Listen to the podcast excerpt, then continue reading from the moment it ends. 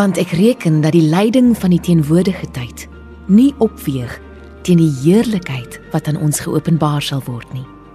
Want die skepping wag met reikhalsende verlange op die openbaarmaking van die kinders van God. Want ons weet dat die hele skepping tesame sug en tesame in barensnood is tot nou toe.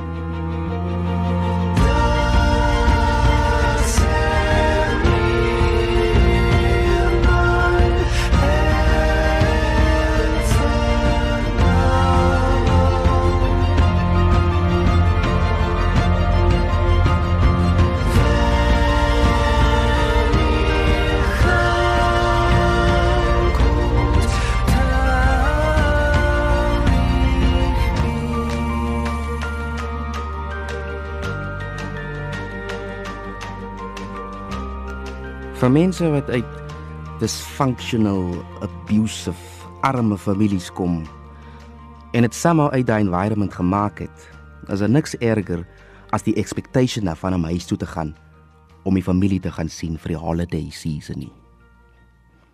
'n Maand voor Kersfees begin jy al om jouself te prepare vir die dronk onkels, die overly zealous religious aunties, die 14 jaar oud niggie wie pregnant is en hy een posh antie wat die hele Tupperware collection het en heeltyd sê dat sy alle bakke wil terug hê vanaand.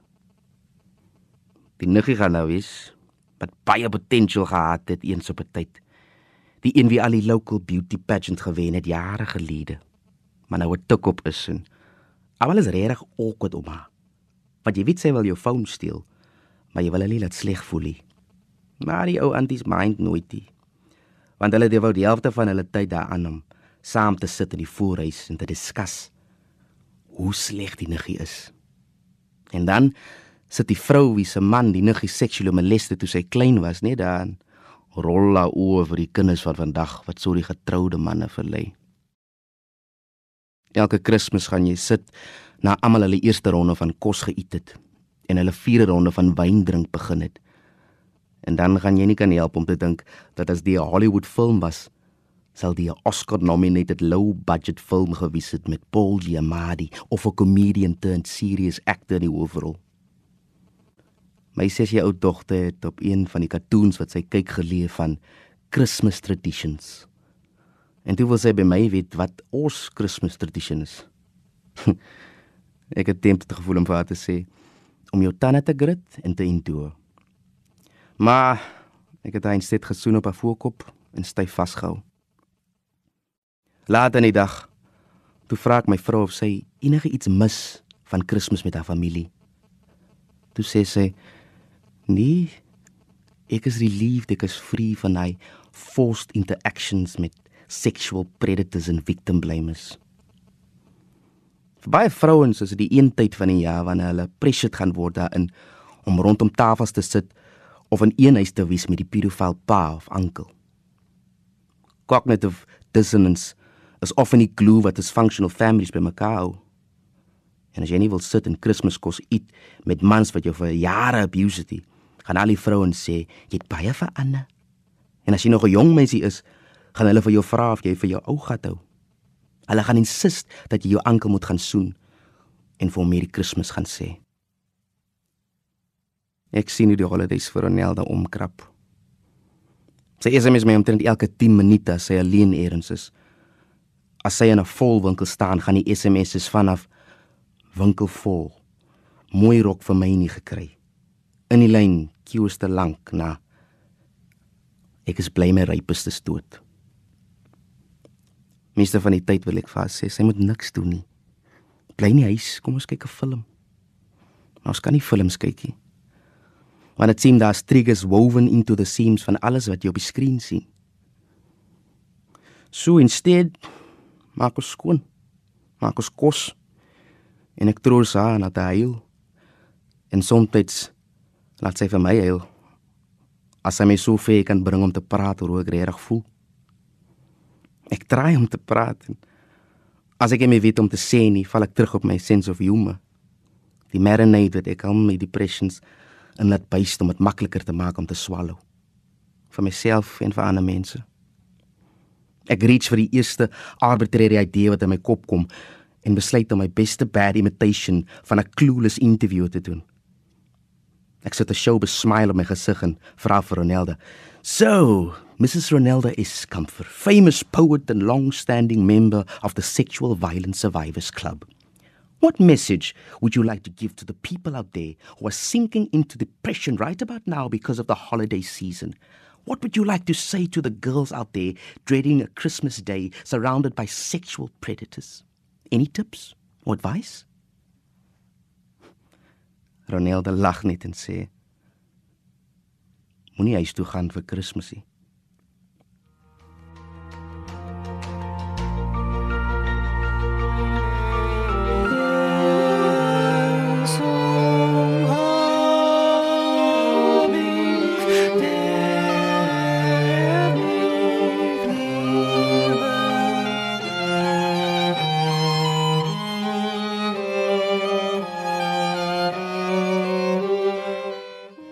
Sal ons skei van die liefde van Christus?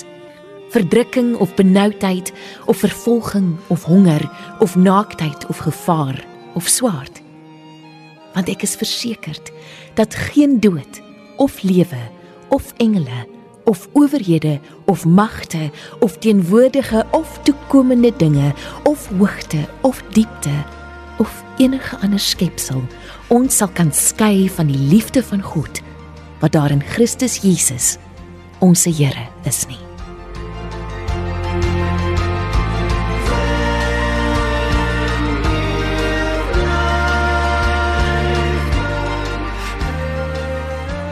In hierdie program van Vers en Klank verwelkom ek Margot Luit en Dean Bali as ateljeegaste.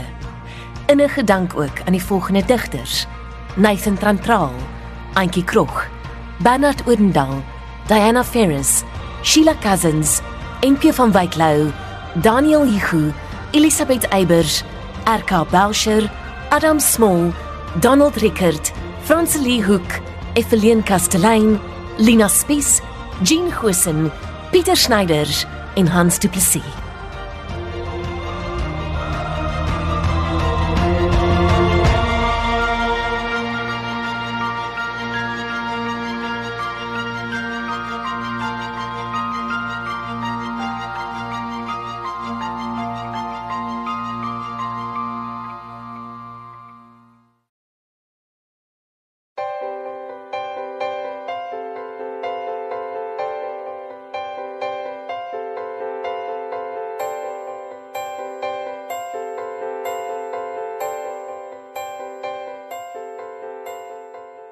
Herwaarts geliefdes, met voete vlugtig oor Bolandse berge, oor koel valleie varkoor, versamel in die vlaktes. Trek op uit die Handam gebergtes, uit die koue Bokkeveld en die witte berge naby Bethlehem. Vertoef nie vir klere nie, ook nie vir brood of wyn nie. Snel geluidloos deur die donker, net die hoewe van die aarde wat sterre vonk en silwermane wit salpeter teen sy flanke. Want 'n kind is vannag gebore. 'n seun is gegee in vreugde ontvang en gebore. 'n seun wat die aarde langs sal huppel oseane sal opvang in sy strandemmer sy speelgoed oor vaste lande strooi oor kape met windrigtings sy helder top laat tol en die son soos 'n goenie goen in sy agtersakkie dra. O kom herwaarts geliefdes vrolik en seëvierend psalms sing met goud en wierook en mirre en kniel op die berge waar daar son is. Gevange en heerlik en bloesend gekruisig teen die aardse ritme van die ewigheid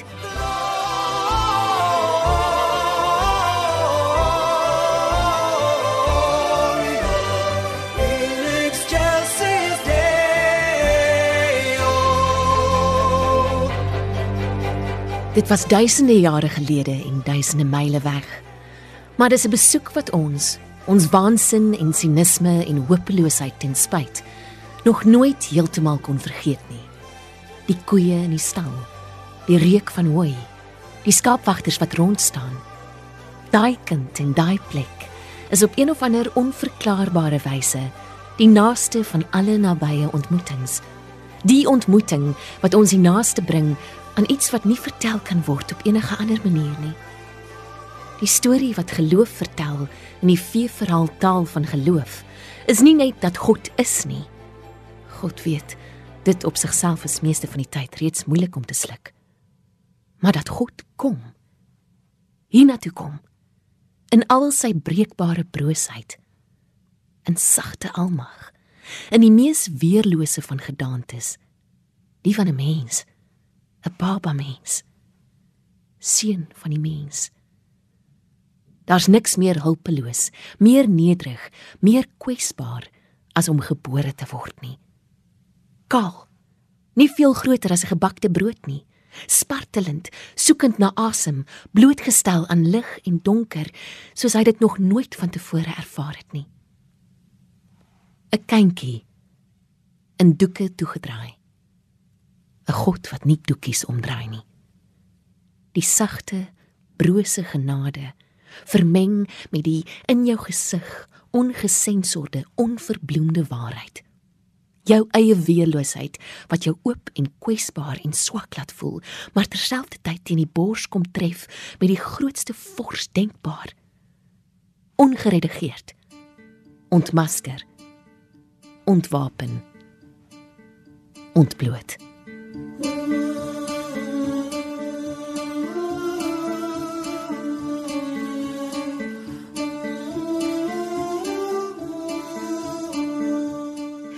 Gentle Jesus van die Selectus daar met Dandy baby. Kersfees lê hy net 'n poppentjie van sugar candy in die strooi. Lately is dit foam rubber hippies. Fiets uitgevat met 'n keppie met baie lintjies. Ja, tot 'n waterproof neppie. Christus het sy eie boodskap identifiseer met wat hy genoem het die koms van die koninkryk van God terwyl ons dikwels tevrede is met die soete koms van 'n baba. Ons eie klein liewe Jesus, die seentjie van die mens wat niks van ons vra in terme van oorgawe, ontmoeting of ware eenwees, opregte liefde en vernuwing nie. In die Geheeboek pronk onvergeetlike beelde van soetsuur dae sonder weelde van onskuld en glo in die Jesuskind van een God wat alle mense bind. Soveel wee het sedertdien ontstaan.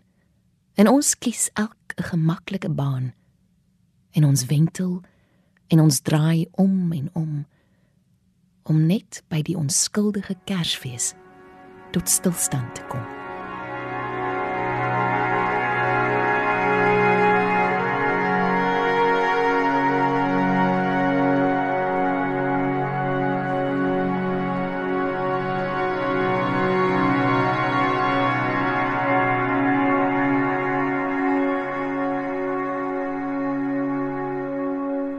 Advent wat beteken aankoms is 'n abrupte onderbreking in ons gewone tyd.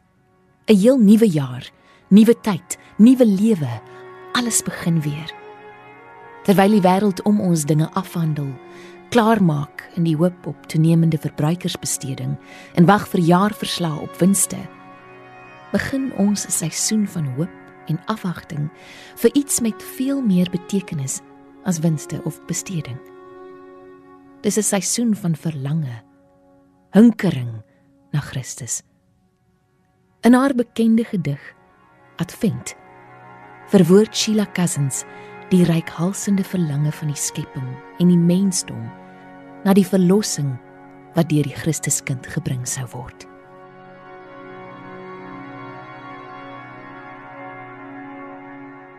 Dit wil hom baar en aanbid te gelyk. Die hele natuur gewortel in die aarde of op vleuels gedra wat waai of spoel elke kreatuur. Deur alles wat lewe, vaar 'n graagheid en elke skepsel is bewus van sigself. Wil vir hom aanneemlik wees, vir hom deur wie alles gekom het. Soos dit was in die begin, nou is en altyd sal wees tot in alle ewigheid. Christus sonder einde, die ronding onder haar voorskoot. Buig boom, buig elke hoof, buig aanbid die Heer.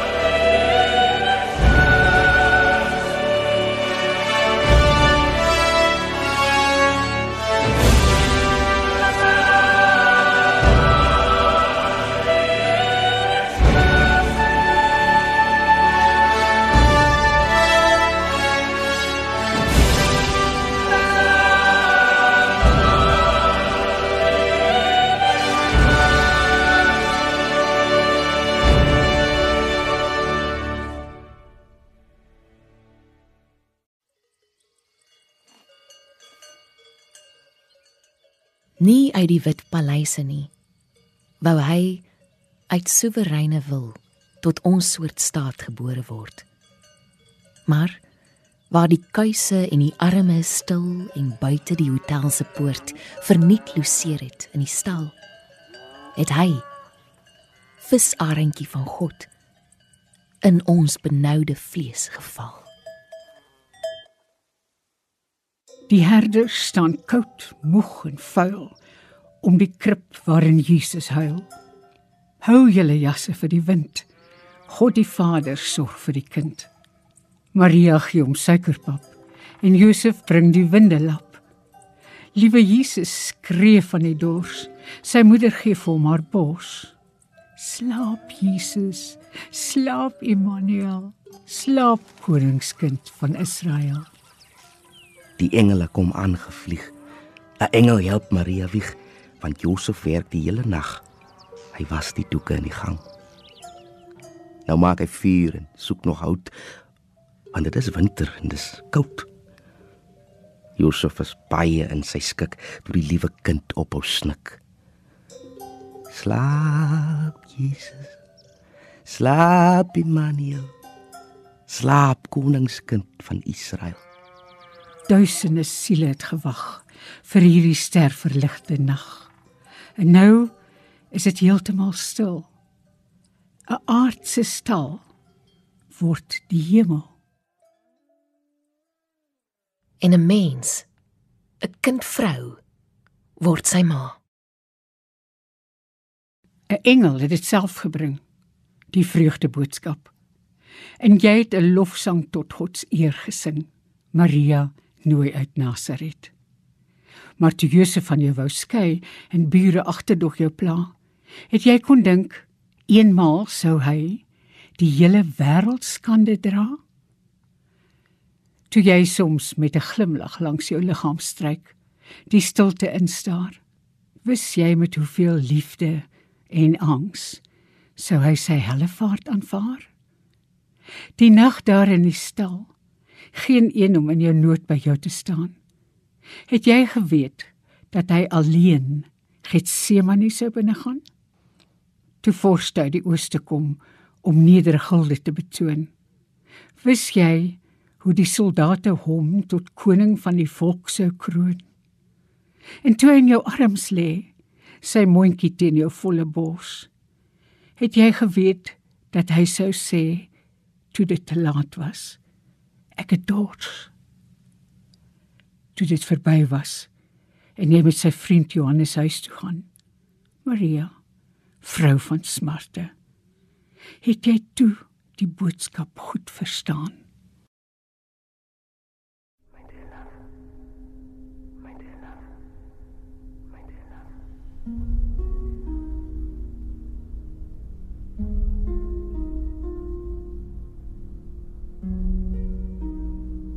My Maria stroel. Sy loop met 'n goem. Die kerkmense skinder. Hulle sê sy's verdoem. En toe breek die water. En die kind kom agterna. Toe hoor ek vir God sê: Kom na pa.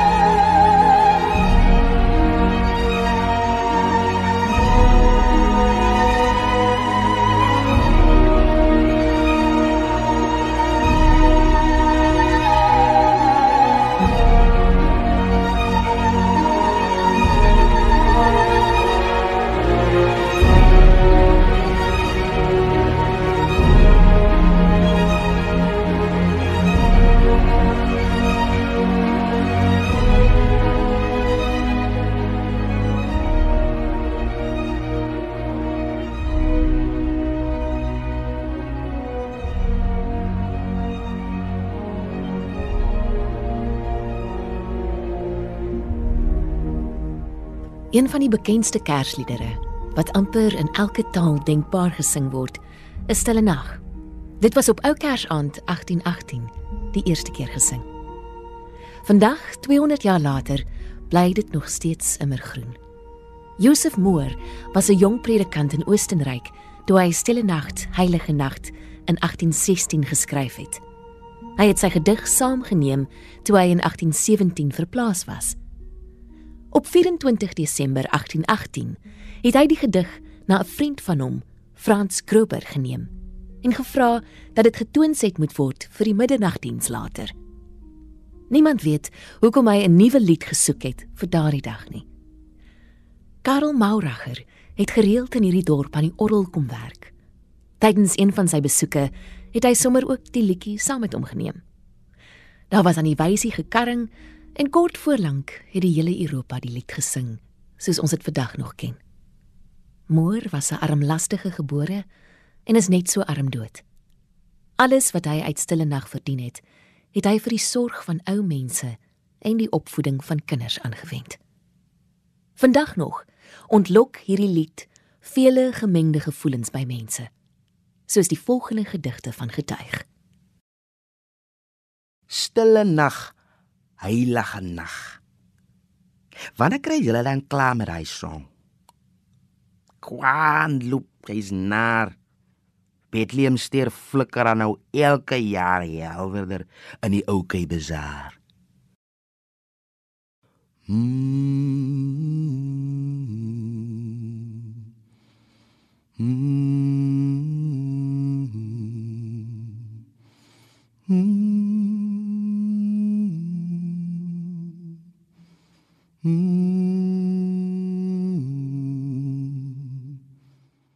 Kersfees in Ouerhuis. Stille dag. Alles rus. Eensame wag slegs Maria kleinkind wat kom rustelose nag alles verwag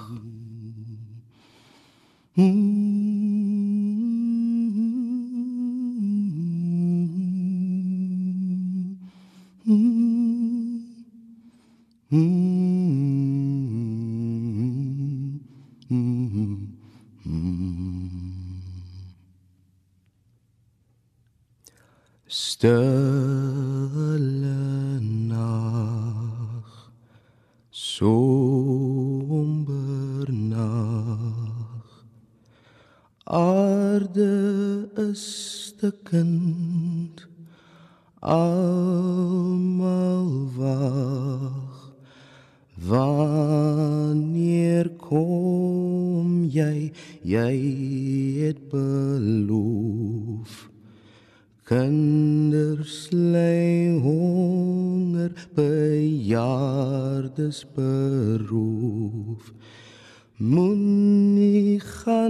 slaap nie ons smeek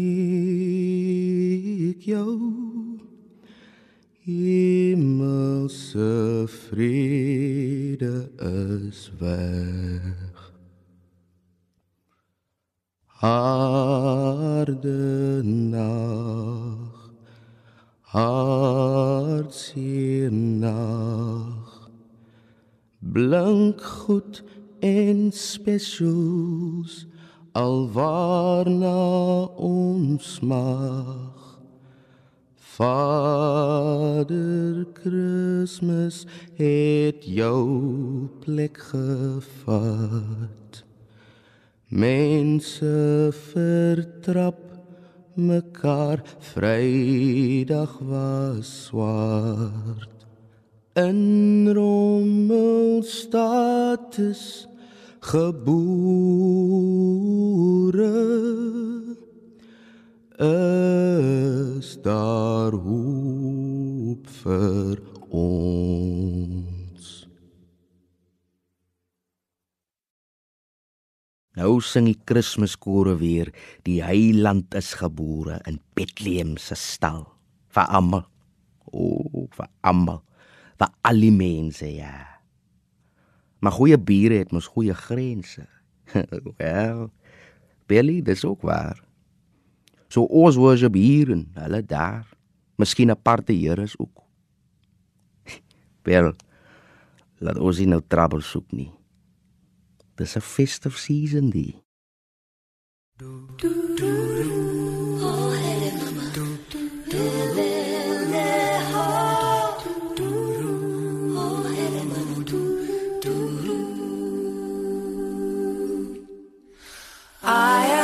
child in a faraway land. Sometimes I'm scared. Won't you please take my hand? There's rumors of peace and there's rumors of war. I'll keep on knocking till you open your door. Give us your cool, waters, your tidings of joy, your cool, waters and tidings of joy. Let everything beautiful and everything right pour down from your heaven on our land tonight. Ek hoop jy sit en luister na hierdie spesiale uitsending van Vers en Klank in 'n ruimte wat jou laat veilig voel, laat verlig voel, met vrede en vreugde vul. Iewers waar jy werklik kan asemhaal. Oor die feestyd word baie van ons gekonfronteer met dinge uit ons verlede. Die nabyheid van familie en skoolfamilie en die feit dat ons meestal saam kook onder een dak met minder persoonlike ruimte as gewoonlik. Of miskien is dit juis wat jy mis vandag om tussen geliefdes te wees. Of dalk is dit waarvan jy weggehardloop het hierdie keer en sit jy iewers ver afgeleë om te ontsnap van dinge en mense uit jou verlede. Kersfees het 'n manier om ons almal anders te kom besoek. Of ons nou glo of nie. Nie omdat dit 'n datum is nie. Die Kersdag datum weet ons is onjuis, maar vas. Soos Bernard Oudendal geskryf het, maar juis omdat dit 'n daad is. 'n Daadwerklike realiteit wat steeds afspeel. Kersfees raak ons almal aan. Het sy uit verwondering of verwonding of sommer alles te mekaar. Sommige van ons wil nie huis toe gaan nie. Ander smag daarna met die heimwee wat net ontworteling meebring. Kom ons luister nou na 'n gedig van iemand wat huis toe, Suid-Afrika toe verlang. Verlange het nie 'n GPS nie. Soos Donay Tor gedig het. O come all ye faithful op maat van 'n heilsleer orkes na Sloane Street Station. Hierdie roete kan ek reeds toe oë volg. Hang streep serp uit die bus en verbeel my 'n fliek. Isimiyaki, Sainsbury, Debenham se kersbome wat blink. Flikkerliggies wink getros om 'n straatverkoper se nek. Ek skrik vir die flonkering teen Agnee. Want elders is 'n Kersfees. My oupa lees uit Lukas 2 en die kersboom skewerig van hak en steekbos wees met draadengeltjies sonder aansit. Die vlamboom oorstelp van vreugde vir die feeslikheid en die goggas voer 'n skrikbewind in die buitetoilet. Die wyfgras volk skril sing. Sing as ons met doringpele geryg aan blou draad in 'n misvloer lapa aan hom hulde bring. Dis maklik om nederig te wees as die windpompe hul klaterkoppe buig en die sterre fairy lights stringe aan die seringboom hang.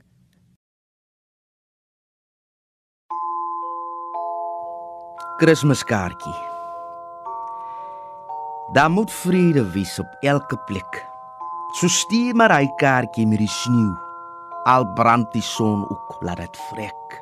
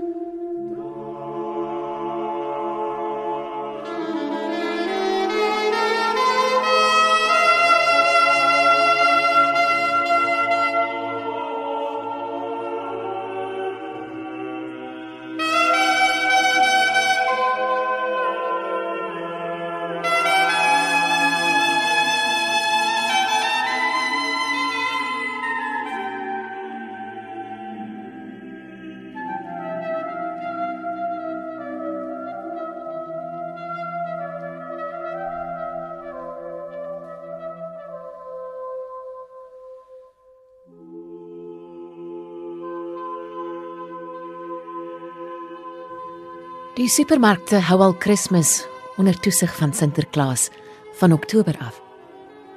Oral hoor jy hoe onvergenoegd jy moet wees met dit wat jy het. Meer en meer, nog en nog. Stal jou vir wat kom. Maak jouself weerbaar vir die feesseisoen. In die naam van 'n weerlose kind wat in 'n stal gebore is. Dis nie altyd lekker nie, want almal wil vandag net bly wees en sonder skuldgevoel dalk jingle bells hoor. Maar ons digters, anders as ons advertensiemaatskappye, hou nie hulle monde oor die wyd aanvaarde kommersialisering van Kersfees wat ten hemel skreeu nie. Soos Evelien Kastelein tereg waarneem. In Desember is Jesus weergebore en hulle het hom toegedraai in geskenkpapier en hom neergelê in die supermark. Ek het 'n boom versier met liggies en engeltjies en hom uitgenooi na 'n Kersfeesmaal van kalkoen en wyn. Maar hy het weggevlug na die woestyn. Hier volg nog 'n paar sulke nugtere, ontnugterde waarnemings. Rekordverkope, stille nag weer galm. Geldklokkies lui. Vader Kersfees op 'n vergulde stoel in die Okambasaar verleen audiensie aan die kinders. Sweet van sy aanskyn tap oor sy wang op die watte soem van 'n rooi pousrok. Voetsole brand. Weer profete bring die goeie tyding. That's new in Bethlehem. Die Merry Christmas kind is weer gebore vir die bloedige fees van silwerstukke en soene.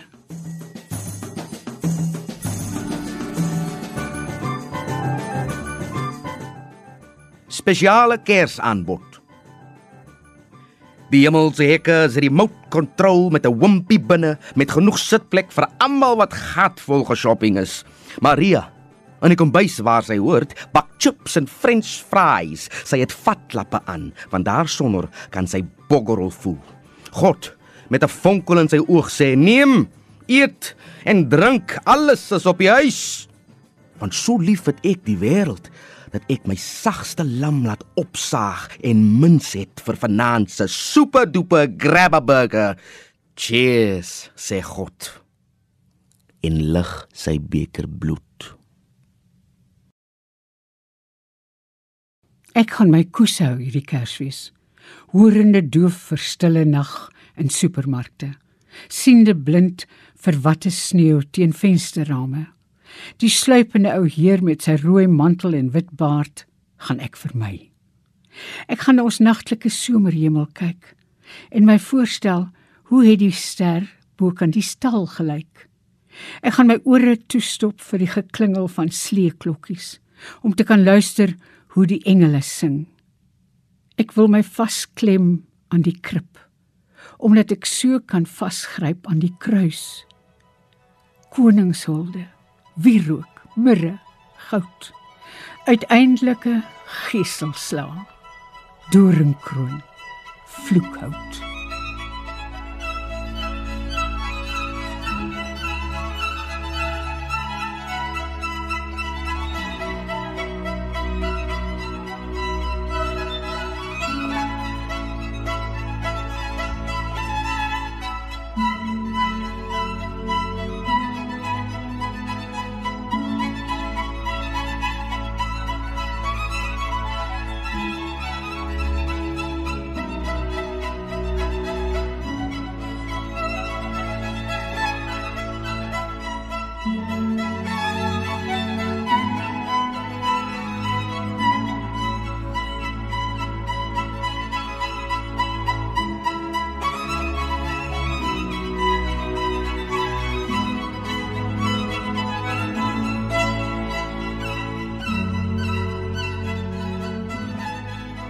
Die risiko om op te daag in die vlees.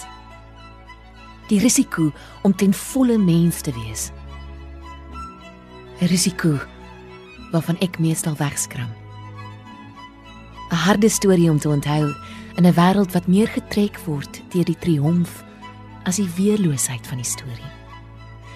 En die Here weet, ons wêreld kan doen met 'n bietjie minder van die wapens en 'n bietjie meer van die weerloosheid.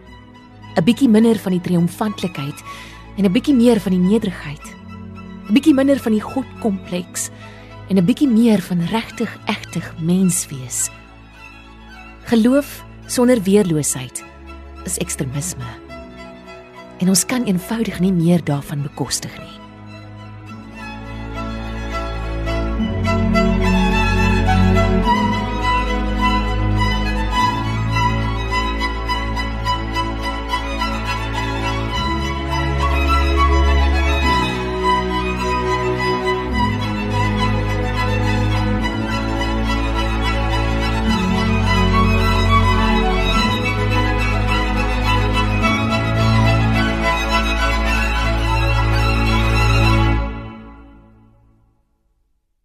En die woord het vlees geword en onder ons gewoon. En ons het sy heerlikheid aanskou. 'n Heerlikheid soos van die enige geborene wat vol van die Vader kom, vol van genade en waarheid.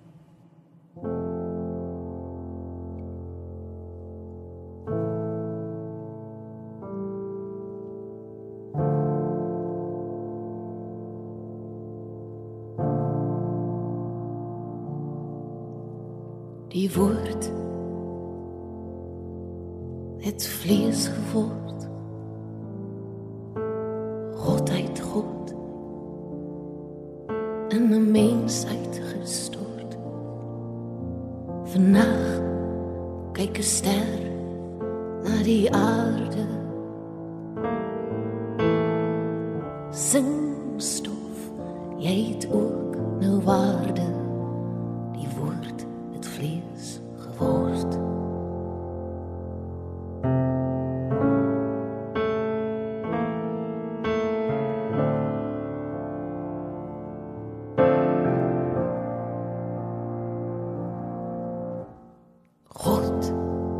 Giet God uit in 'n kind wat huil.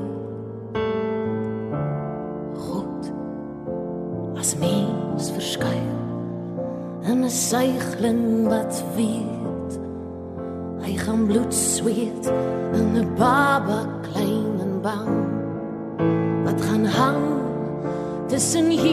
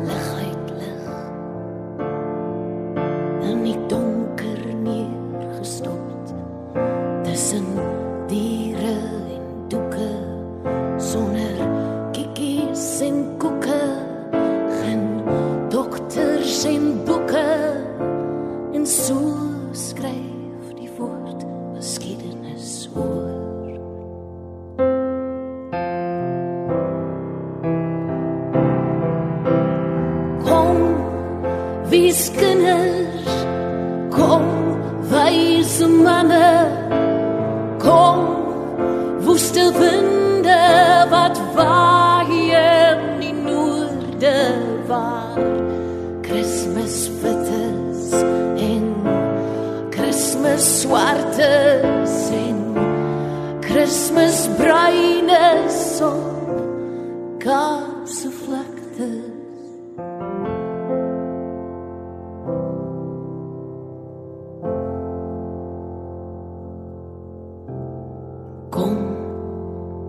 Vader Christmas, sê my, mis jy ook die Christus? Jou sleer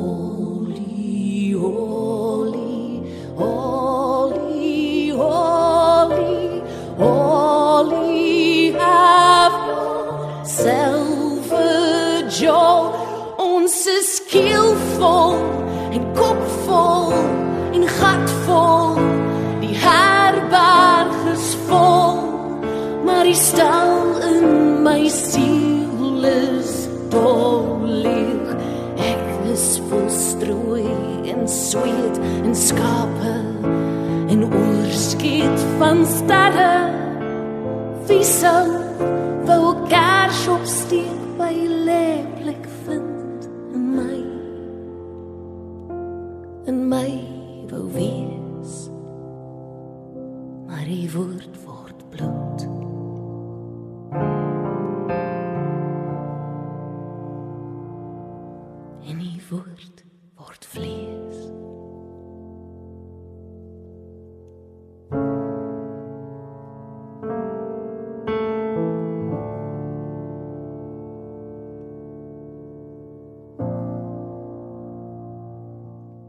staan talle plaaskrippe leeg of verlate opstalle of agterin Shabien sommer drankkratte om 'n nier gelê te word. Ons sommer Jesus, as U kan kom. Onnoosel kinders sonder toesig is hier baie wat kan hol agter 'n trekster se vuurwerk aan en vir engele kore hemel om te galm. Oorgenoeg en oral vigs en moord te vind om 'n kort beroerde lewe te verseker. 30 jaar of so. Ja. Ontsetting spoel oor die land. Huisbrake, kinderverkrachtings, mens- en diereslagtings. Weeklagte wat daagliks talle uitlaat wyk, verder as Egipte nog van hier. Ook tafel sal hier wees, oorlaai met spys en drank sonder spyt of dank, wyl elders brood godvrugtig te vermeerder is. As u wil omsmyt ook nog blinkende kersdien klinkelende handelstempels waar dit goedkoop goedkoop lonk. Vir u wat graag met stories onvergeetlik leer, word hier oorvallings, verlore ganings, heilsverlangens afgespeel na hartelose seer.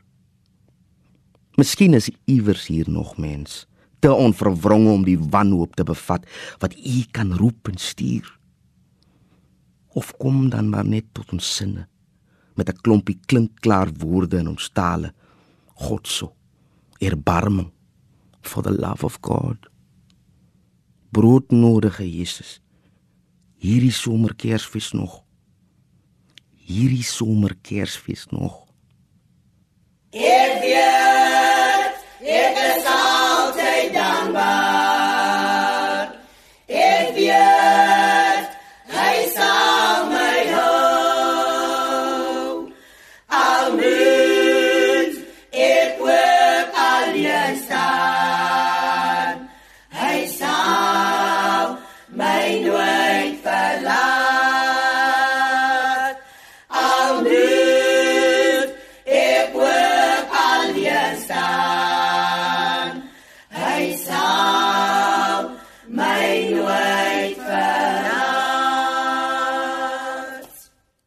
Ere aan die Here.